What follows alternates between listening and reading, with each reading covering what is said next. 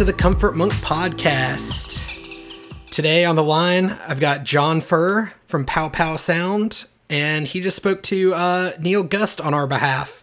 Neil Gust of Heatmiser and Number Two. How did that conversation go, John? Hey, Eddie. Uh, it went really well, I think. Um, uh, Neil's super friendly, super open guy, and writes some really catchy songs. And I also appreciated a couple of things. Um, he and I kind of both went away from music for a while and then came back to it. So we kind of had a little bit of connection in that. Um, but also, I, I appreciated his honesty where he described not only the things that he loved about uh, playing in those bands, but also a little bit about the things that were tough. Um, and then one thing that was pretty cool is he sent me um, some some some songs that I've uh, dropped in here throughout the discussion to sort of give a little um, context to uh, you know what we're talking about. That sounds awesome, John. I'm really looking forward to hearing that. Yeah, let's get into it. All right, enjoy. You walk down city stars like you're just coming off of the ice. You're lit by the passing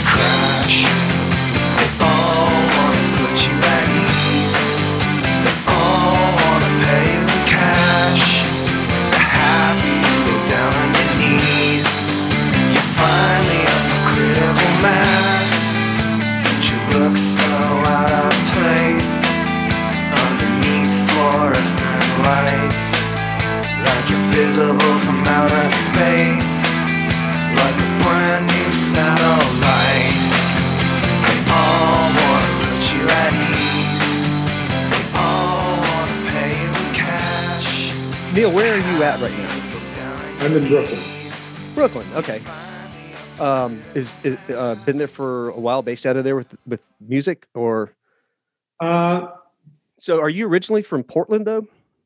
uh, no, I grew up in the Midwest in Okay. Iowa, and then I went after high school. I went to college in Massachusetts, and and then from from when I finished college, I moved to Portland in 1991. And that move was driven by music. Yes, What got you into uh, the Portland as the as the landing place, as opposed to an Athens or a Austin? Well, that was Elliott. Um, Elliott was one of the first people I met in college. Yeah. And uh, we we started playing music together like the first week of college, and then um, we're roommates um, through most of school, and played in a band there, a couple bands, and um, at the summer before our last year, we decided that we wanted to um, try being in a band together after college because neither of us really wanted to do what we were studying. Right. I was studying American history, and Elliott was studying law. Hmm. Neither of us wanted to do that.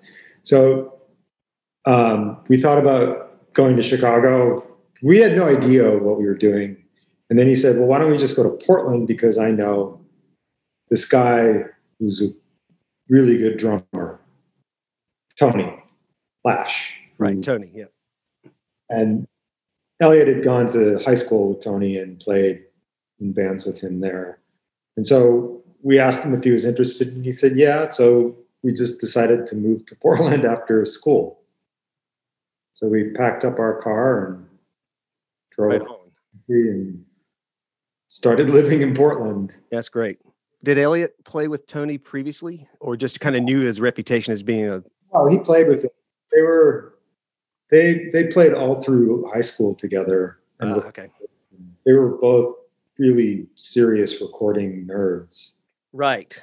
Super into it. And and then Tony uh, became, uh, you know, an engineer and a producer. Besides just a drummer, so he made a living off it. Yes, and and he still does that. Is that correct? No, he doesn't do it anymore. Oh, okay. his his his hearing he he feels like he lost too much of his hearing and it and it it bothers him to have to listen to music too loud That's too bad. Do you keep up with Tony? a little bit um, we occasionally have uh, i just talked to him because he was working with a band called sunset valley in portland and he was making a video for them and that's what i do as my day job i'm a video editor Okay.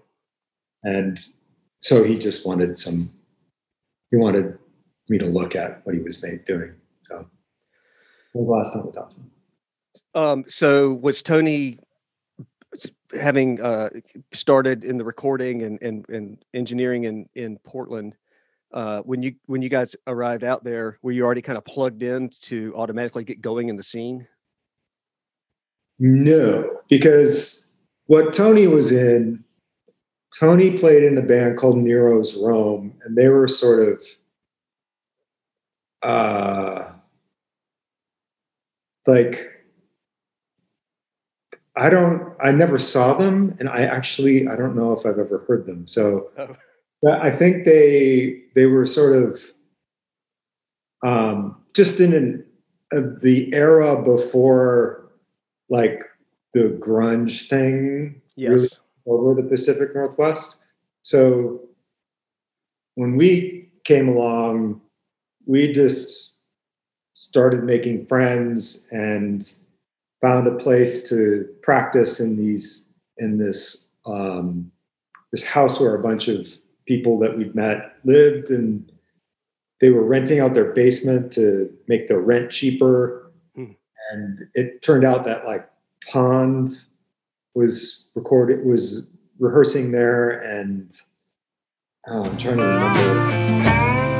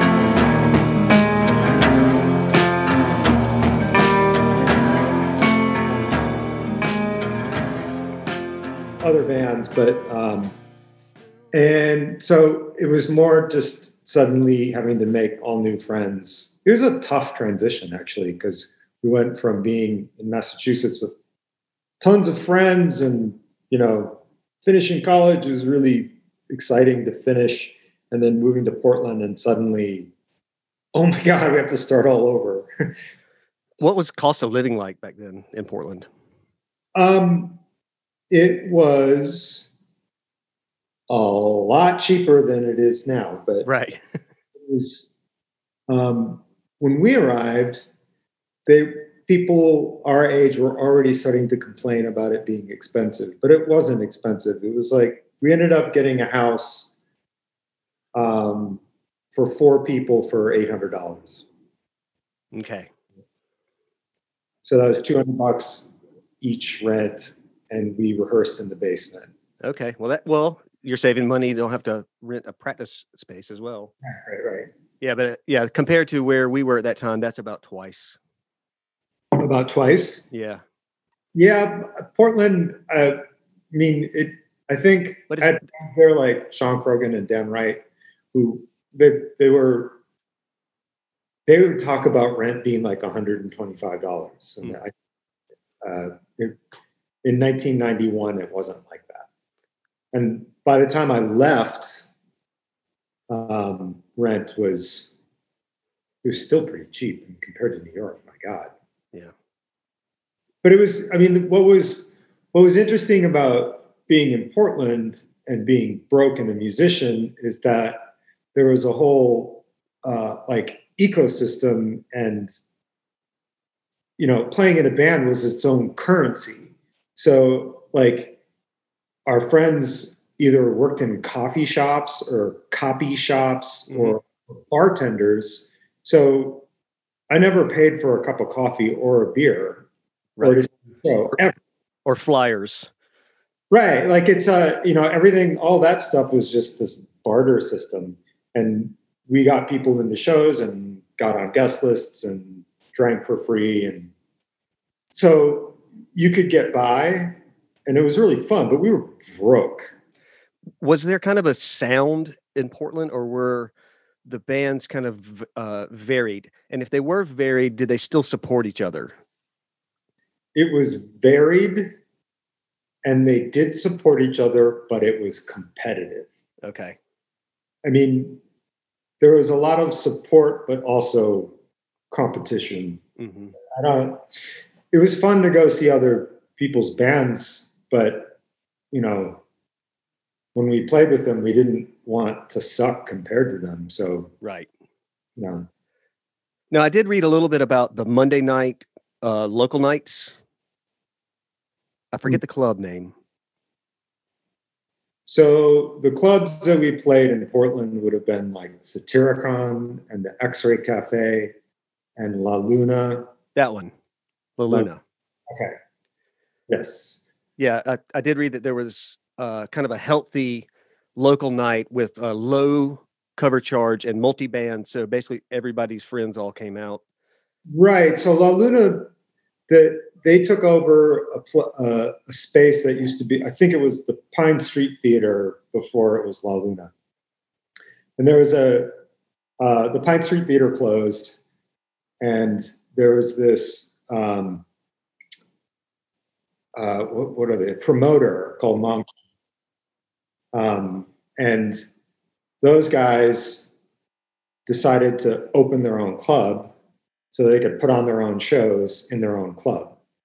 And so they started La Luna, and they had the brilliant idea of just, I mean, it was sort of the, just the exactly the right time when with bands like Sprinkler and Hazel and Pond all got signed to Sub Pop right when Sub Pop was the shit hmm and um, they they put on these uh, like these shows that only cost a dollar to get in, and like a thousand people would come. It was incredible.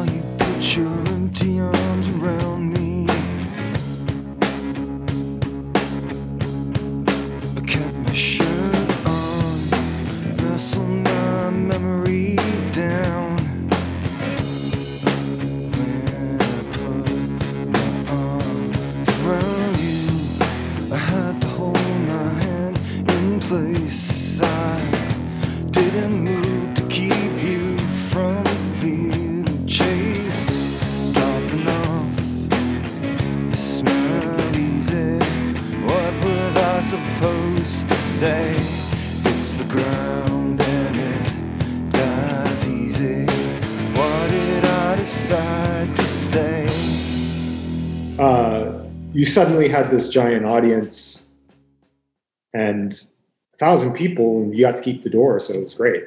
That sounds awesome.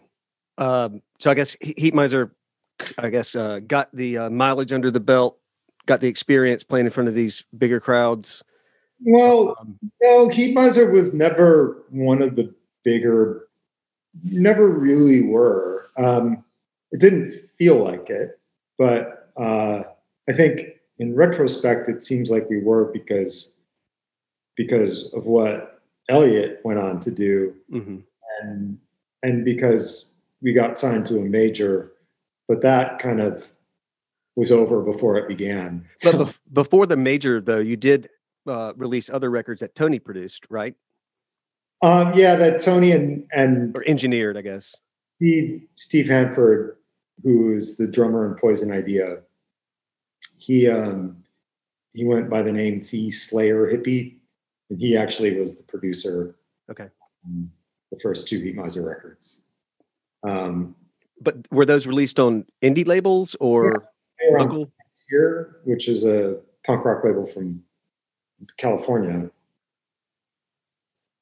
who put out like suicidal tendencies and circle jerks and Oh, right. Okay. Yes. Mama Bombs, which was a big Portland band, and uh, Thin White Rope, and Yep. um, lots of bands. Flop from Seattle. So touring back then, hmm um, did you make it much beyond West Coast? Did you ever come out this way? Yeah, we um, we did three national tours, I think.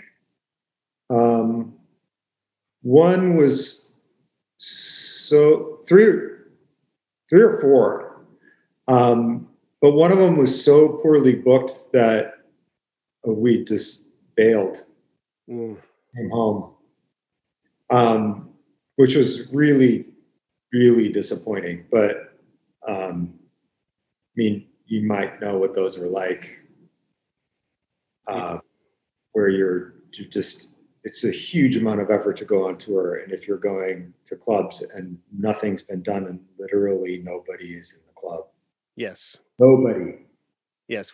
Yes. nobody is in the club and nobody's coming to the club. So there's a little bit of mix up between Heatmiser and number two tour. So um, I don't really, I'm not sure. Elliott went solo while still Heatmiser was happening. Oh, yeah. Okay. So uh, the major label signing of Heatmiser happened. Right. So the, there was um, there was a long preamble to signing with uh, Virgin, and in that time, um, Elliott became quite prominent as a solo artist, Mhm. and um, he began to get. You know, he was worried about what signing to a major label with his band would do to his solo his solo situation. Um, and we all understood that. It was cool, but we had worked long and hard. And he he wanted to do it too. He just had he just was of two minds about it. So when we finally did sign, it was kind of clear that this it was probably just going to be one more record. And it was unspoken, Yeah. um, but we got to do it the way exactly the way we wanted to, and we were excited to do that. Which was we were taking all of the money that we got and buying our own gear and renting a house in Portland and building our own studio, and we were just going to go in there and work. yeah. That sounds great. And And So- you're you you you also uh, became involved with the uh, the engineering side. Is that correct? Well, I had to. I had to learn because Elliott would go off on tour and Tony would be recording other bands, and I had, you know, I had to work on the record. So I would go to this house and try and figure out all this gear by myself. Tony would give me sort of, he would give me really basic settings on like compressors and things like that. And I had learned how to set up the mics and everything and press record. you know, Is it a digital based studio like ADATs or? Well, we had a we had an analog eight track, but we also had these horrible. They were like DAT machines that they were like eight track yeah. DATs that you stacked up, and they they'd slave off of Yes. one, but they were horrible because they would, if once you got into really recording with them and you were oh, doing overdubs over and over and over and over and over again, they would develop um, these. They would start to glitch out. Yeah. And they would, they would um, you would get these snats in that would be baked into the recording all of a sudden. Mm. We had to um, we had to have them taken out with a computer. This is just the very beginning of for us, you know, using computers at all. So um, we used a, a, a digital technology that is now totally obsolete. Right. It was a piece of shit, but it it uh, it ended up sounding good. But you you never had the two inch twenty four track at the Portland house. No, no, no, no. Yeah,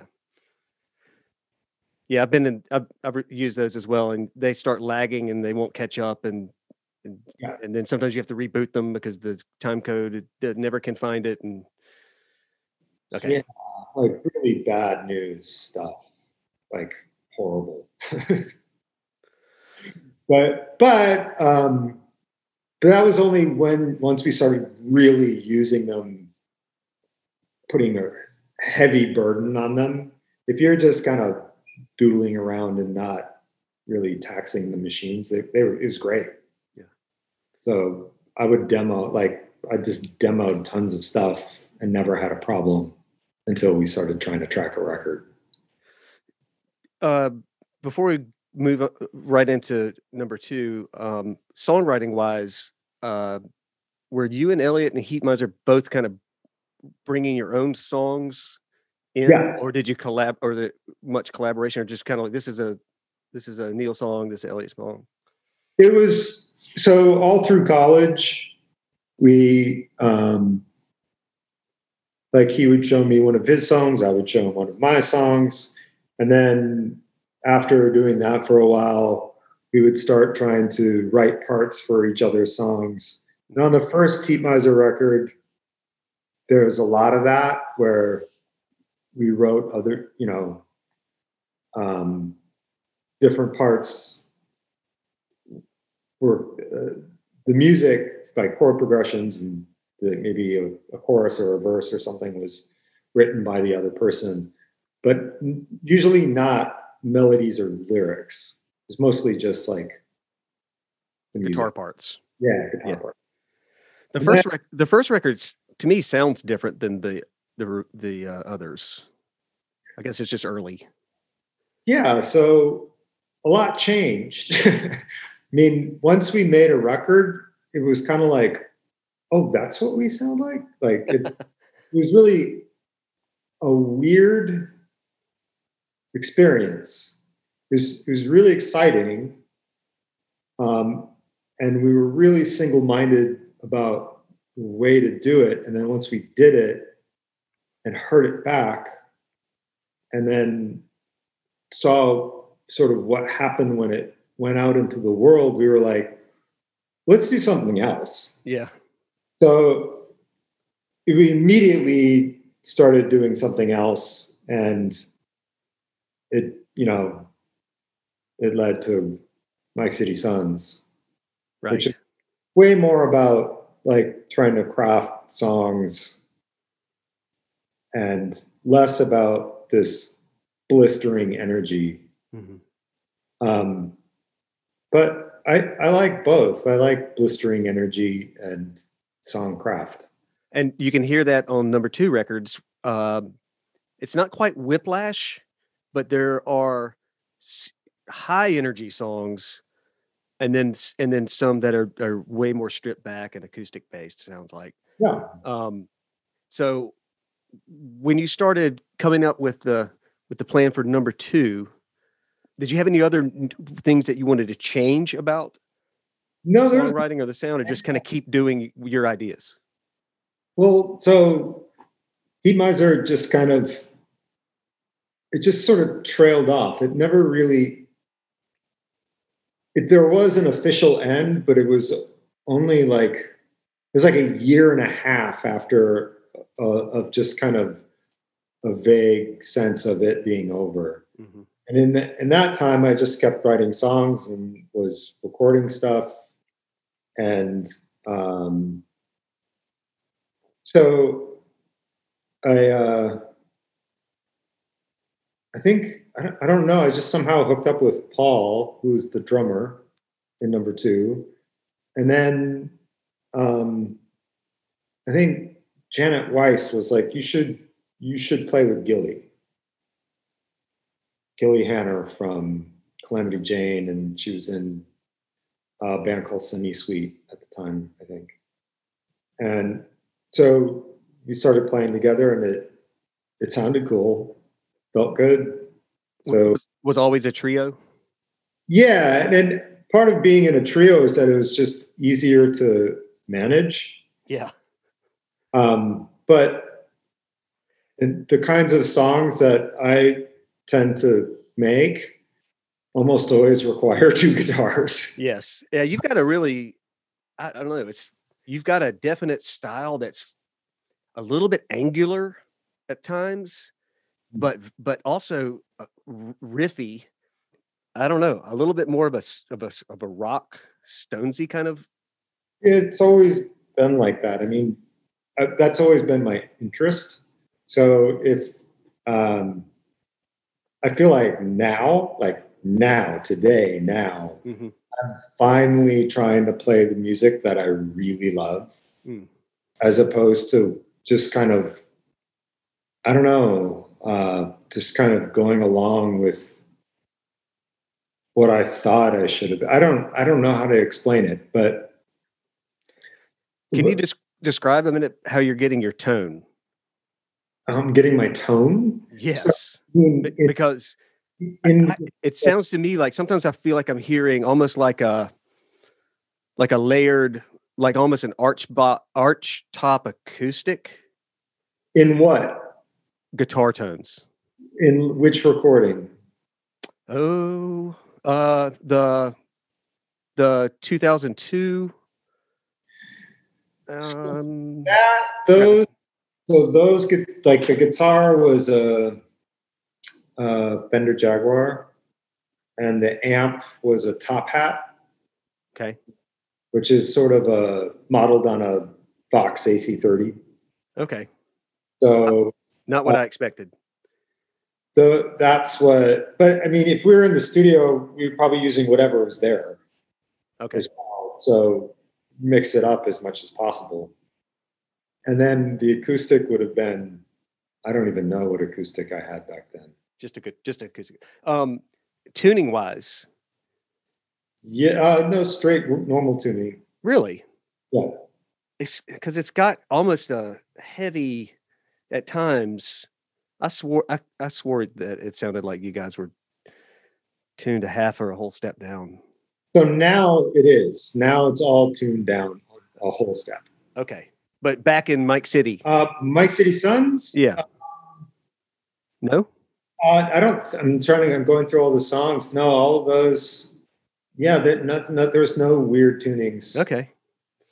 I guess you were writing songs which were maybe would have been Heatmiser songs, but you just kept them and then you d- eventually decided to carve out a new name with your new players and um, Right. Well, yeah. So it was. Um, it was all just kind of not very well thought out, honestly. Um, I just kept writing songs with the idea that they could be Heatmiser songs if we were going to make another record, and if not, then they were going to be in my second band.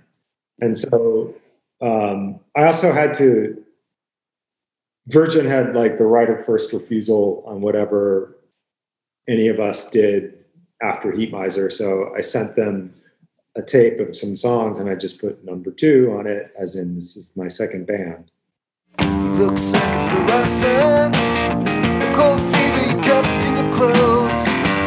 And the door slam. I don't know where your memory goes. To some loose attachments that mean less instead.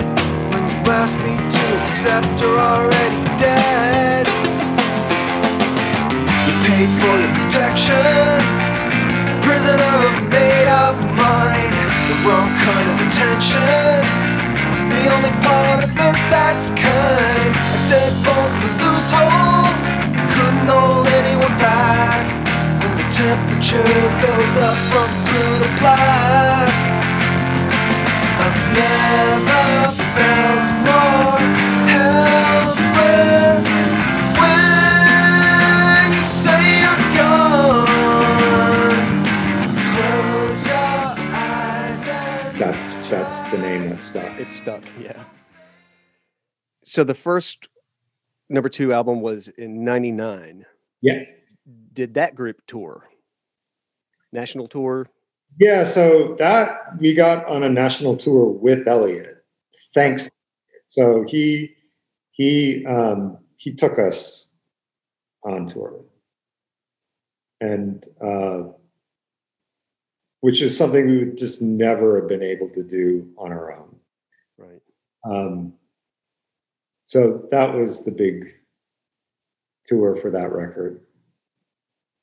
Um, and then, but for the most part, number two was pretty small potatoes, you know, like we didn't, um, uh, mostly just played in the Pacific Northwest, California. Um, but yeah, most of the number, besides the, the gigs we did with Elliott and occasionally with, um, some friends who were in much bigger bands. We just mainly played the West Coast. Uh, so after a couple of releases, what ended up happening with uh, number two? Well, it just it just um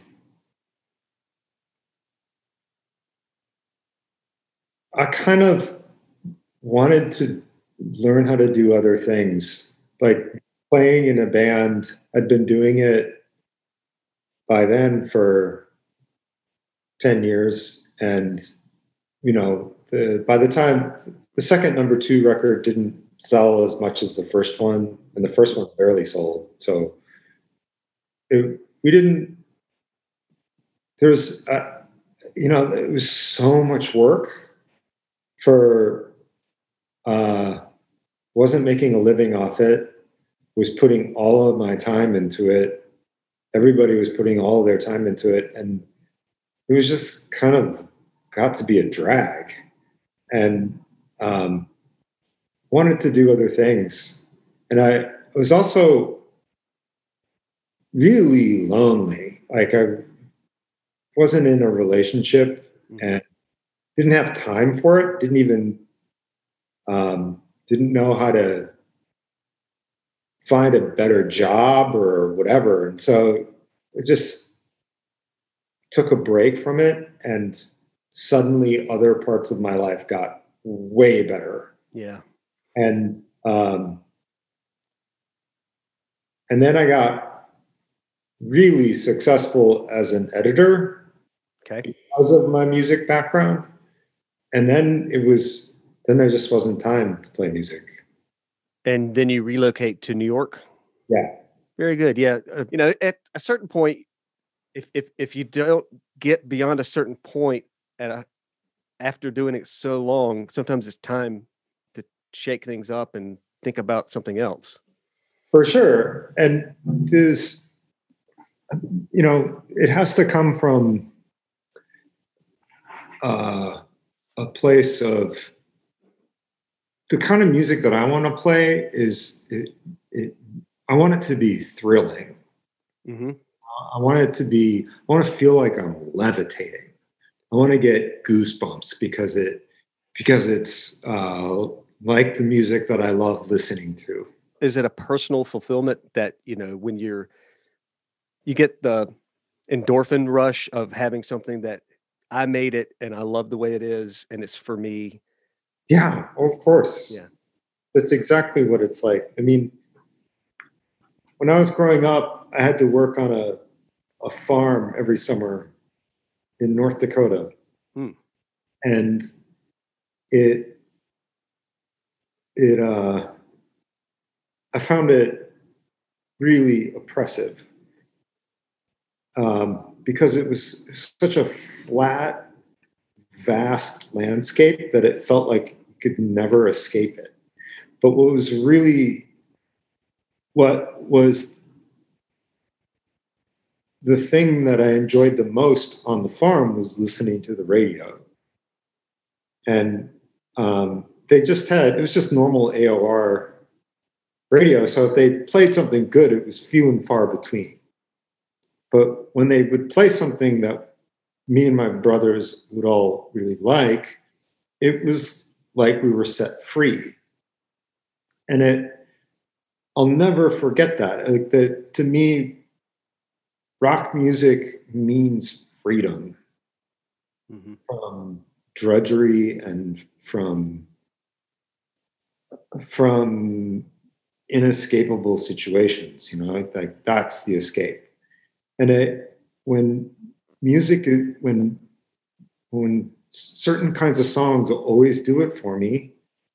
I, I listen to, it, I put on my headphones, I go for a walk and I feel like I'm levitating, you know, like it, I feel like I'm being propelled, like the energy moves me. And that, I love that. Mm.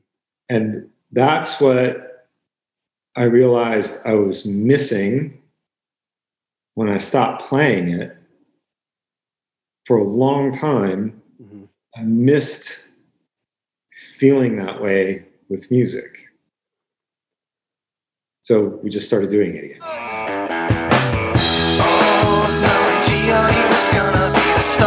no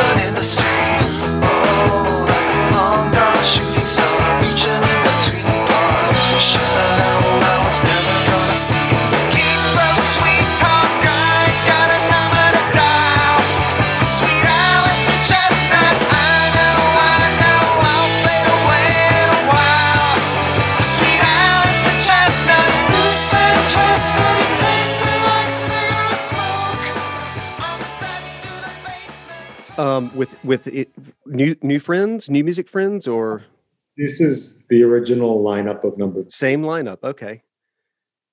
There's two different lineups. Gilly quit after the first record, and Jim Tolstra was the bass player for the second record. Um, and now, the record that we're working on now is with Gilly and Paul. Okay. Um, but everyone ended up in New York. No, they're in Portland. Oh, okay. It's super hard to do. it's like the most impossible fucking thing to even try, which is not play guitar for 15 years and then try to be in a band living across the country. Yeah. It's almost impossible. But we we managed to put out a single. Yeah. So that came out in 2020. Uh, it's like a single with a B side or a bonus track, Yep. whatever you call that. The B-side. Yeah, Okay. Um, did was that recorded prior to pandemic? Yeah, so that was recorded in November of 2019. And we got it fully mixed by a few months later. And I made the video. And we turned it all in at the end of February 2020. And because of the manufacturing process on a vinyl record takes four fucking months. Minimum. Uh, right. Um, it came out in June of 2020, so right in the middle of a pandemic. All right. Did was that recorded in person together, or did you do like a Yeah, no, was, Dropbox kind of thing? no, no, no. That it was all that was hundred percent done before we even heard of COVID. And the well, last, just but just because of the long distance situation. oh no, I would fly to Portland. Okay. I would fly to Portland and we would rehearse for these like marathon stretches and then go and then I would fly home and then go back and record, come back. And we finished like another seven songs in March of 2020 and I got back to New York and a week later it was lockdown. Are you making demos like at a home studio and sending tracks to them to learn, or are you like um, waiting and doing it all at once? We're doing that. Yeah, we were doing that. I, I can just record in Logic on my laptop, which Yeah. is what I'm doing. And um, we, uh, you know, would demo stuff and then send it to them. And then I would go there and we would work it out and make it Mhm. band song rather than just one person in a bedroom song. Do you try to get the recording done as soon as possible to like kind of capture that new energy, or do you do multiple marathon rehearsals? So we're trying to figure it out because sometimes it works to learn the song and go in and and record it, and sometimes it really doesn't. Like it, songs have to develop, bands have to develop. My, all my favorite bands developed over a long period of time.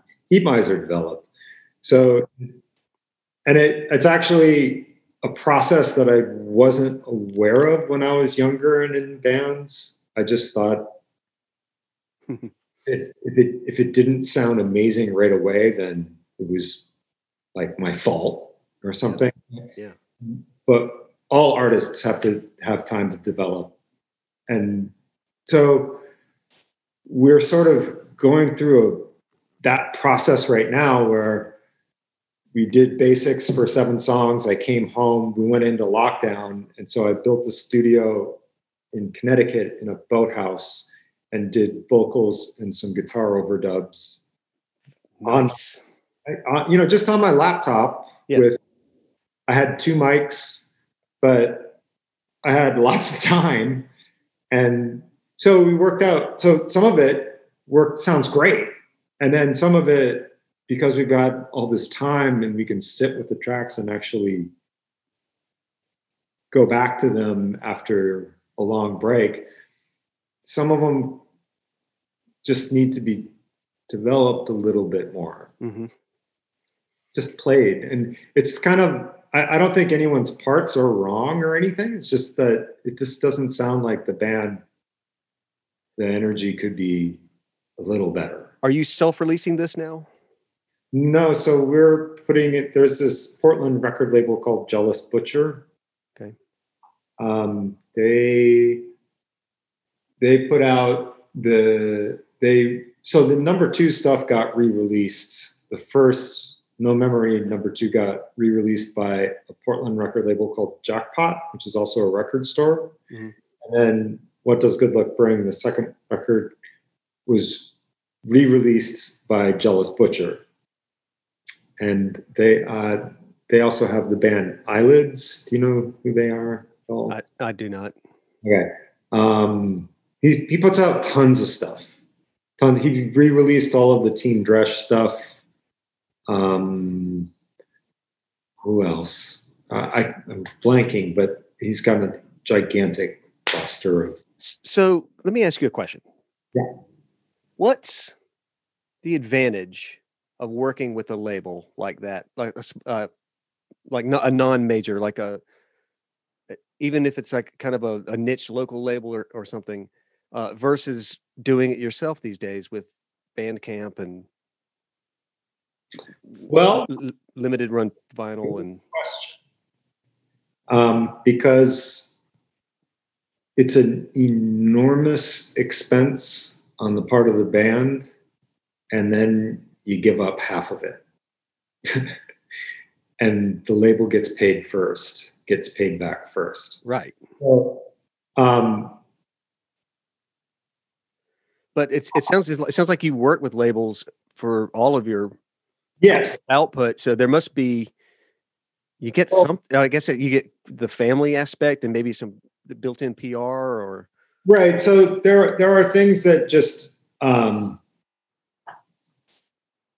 well, for one thing, I have a day job. right.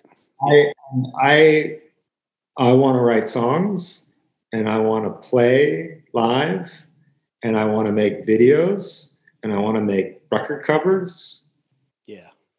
But I don't want to do much else. I kind of can't do much else.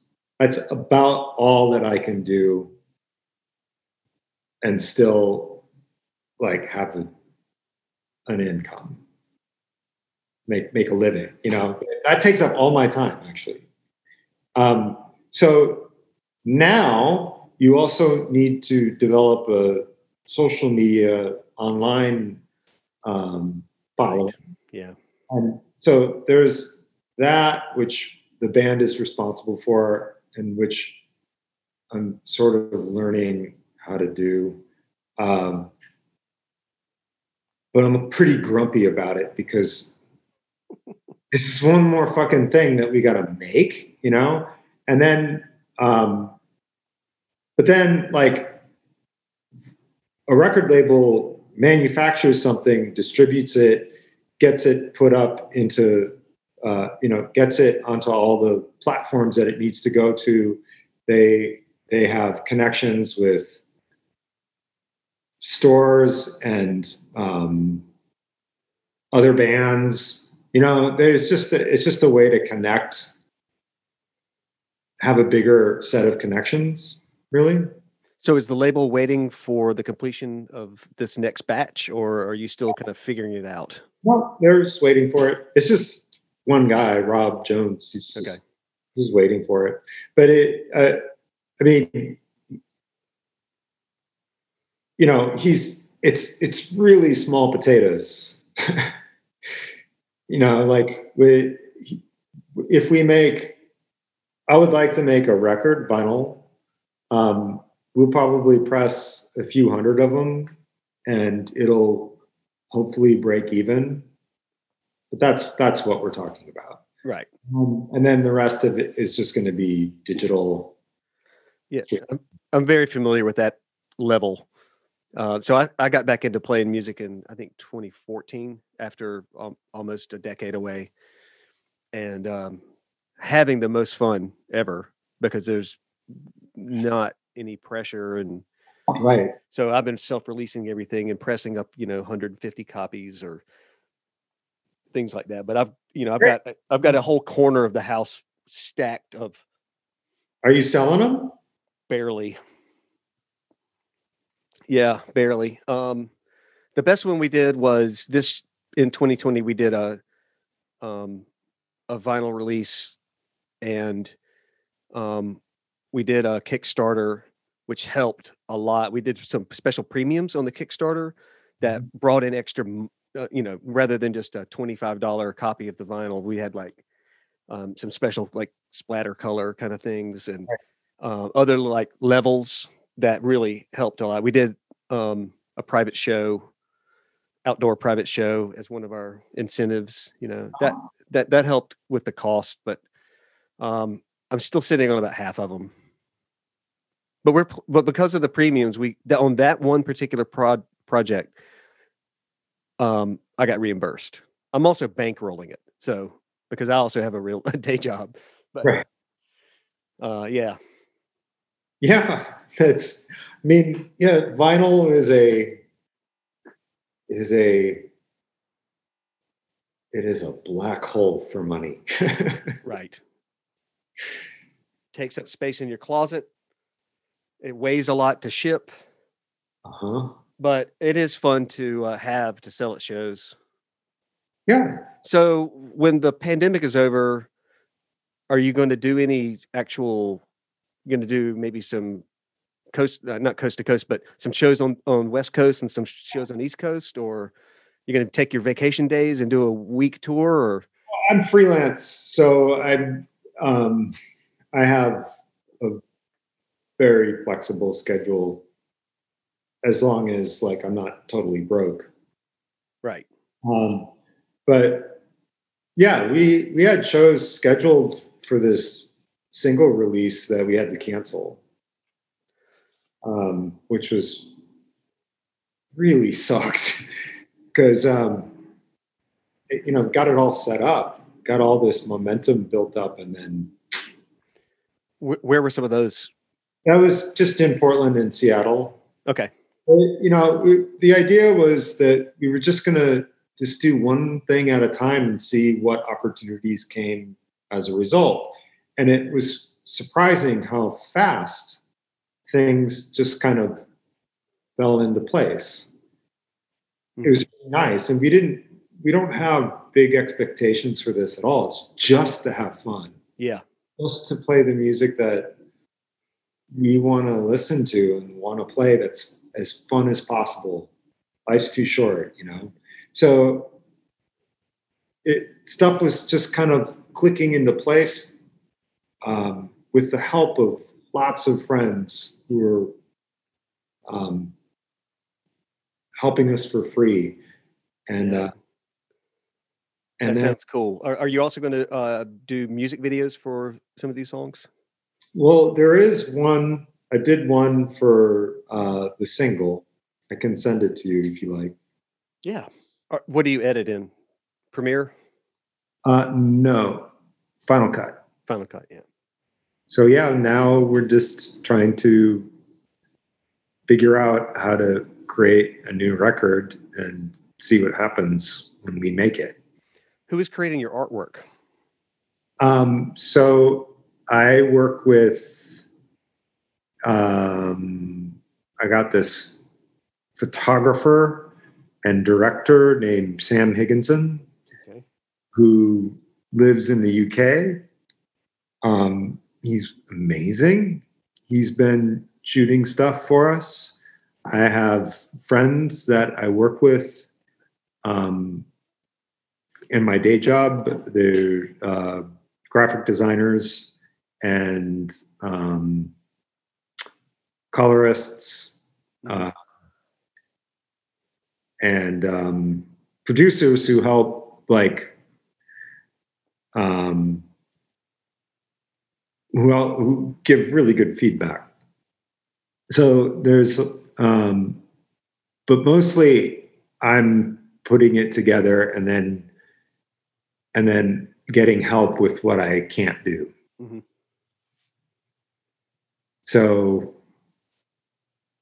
it's um, a bunch of friends.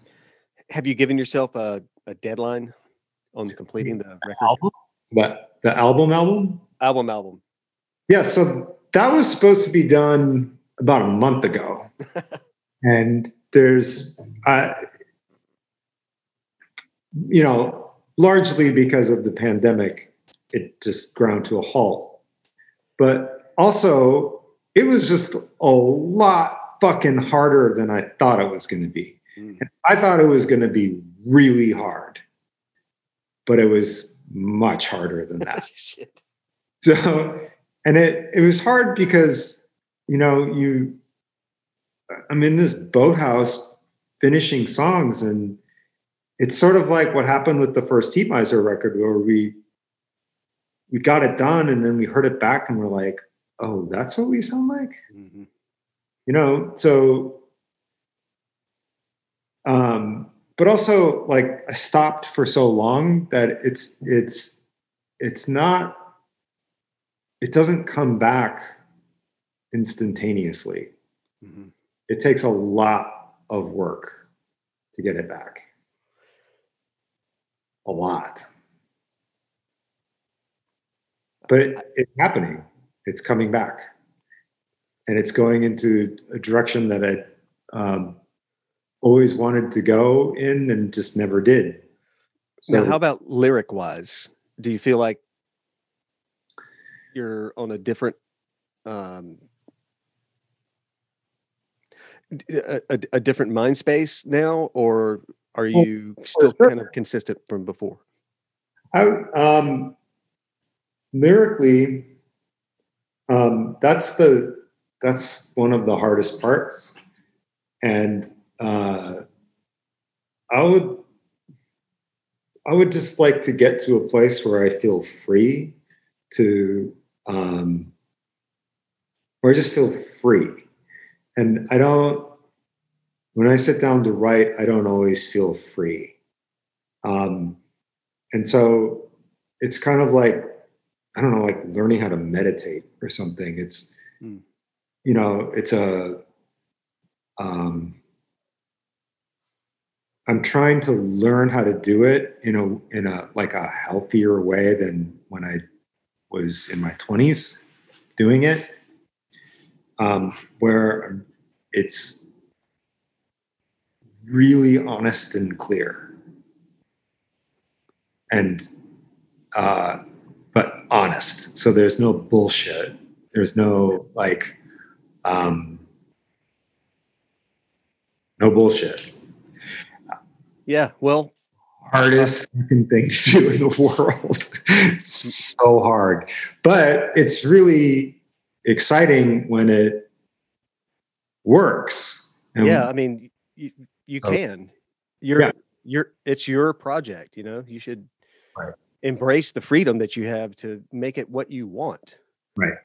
So, yeah, I think you can do it. And um, I I don't know. I I, really have been enjoying listening to the number two, uh, as well as kind of going back and reflecting on on on the Heatmiser. But uh, yeah, I, I'm going to be paying attention because I want to hear this new record.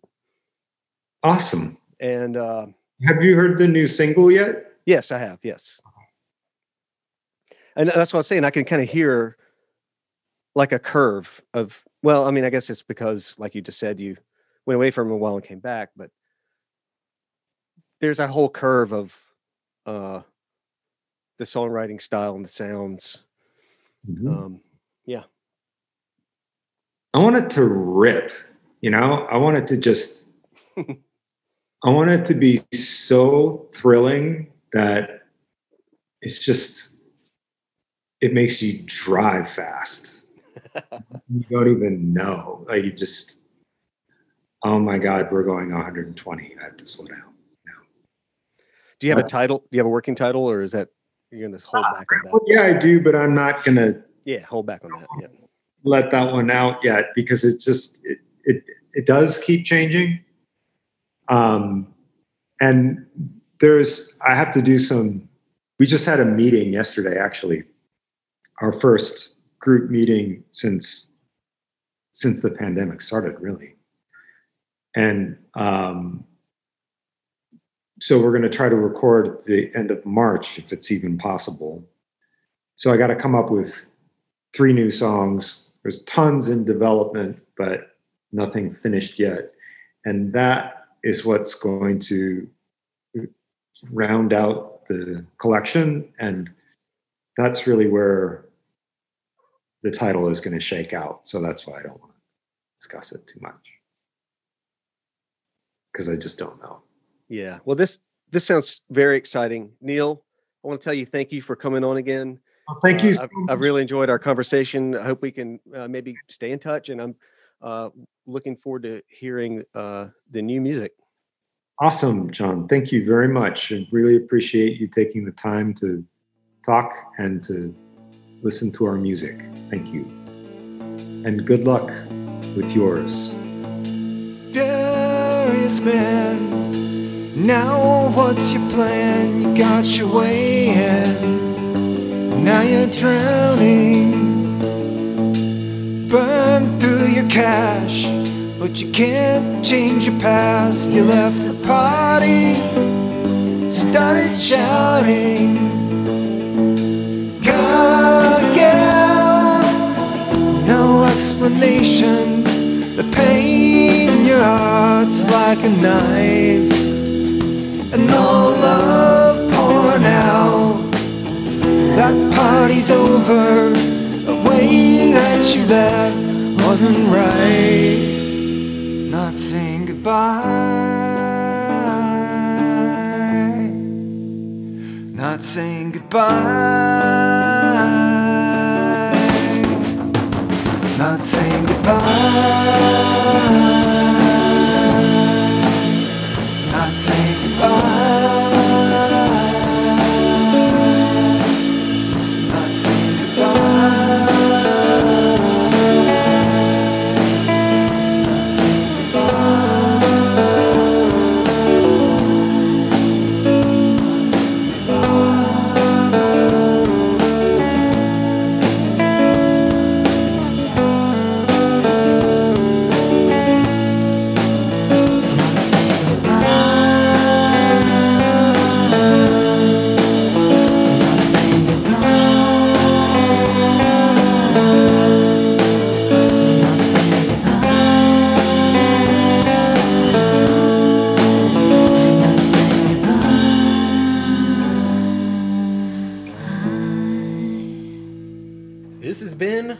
Monk production.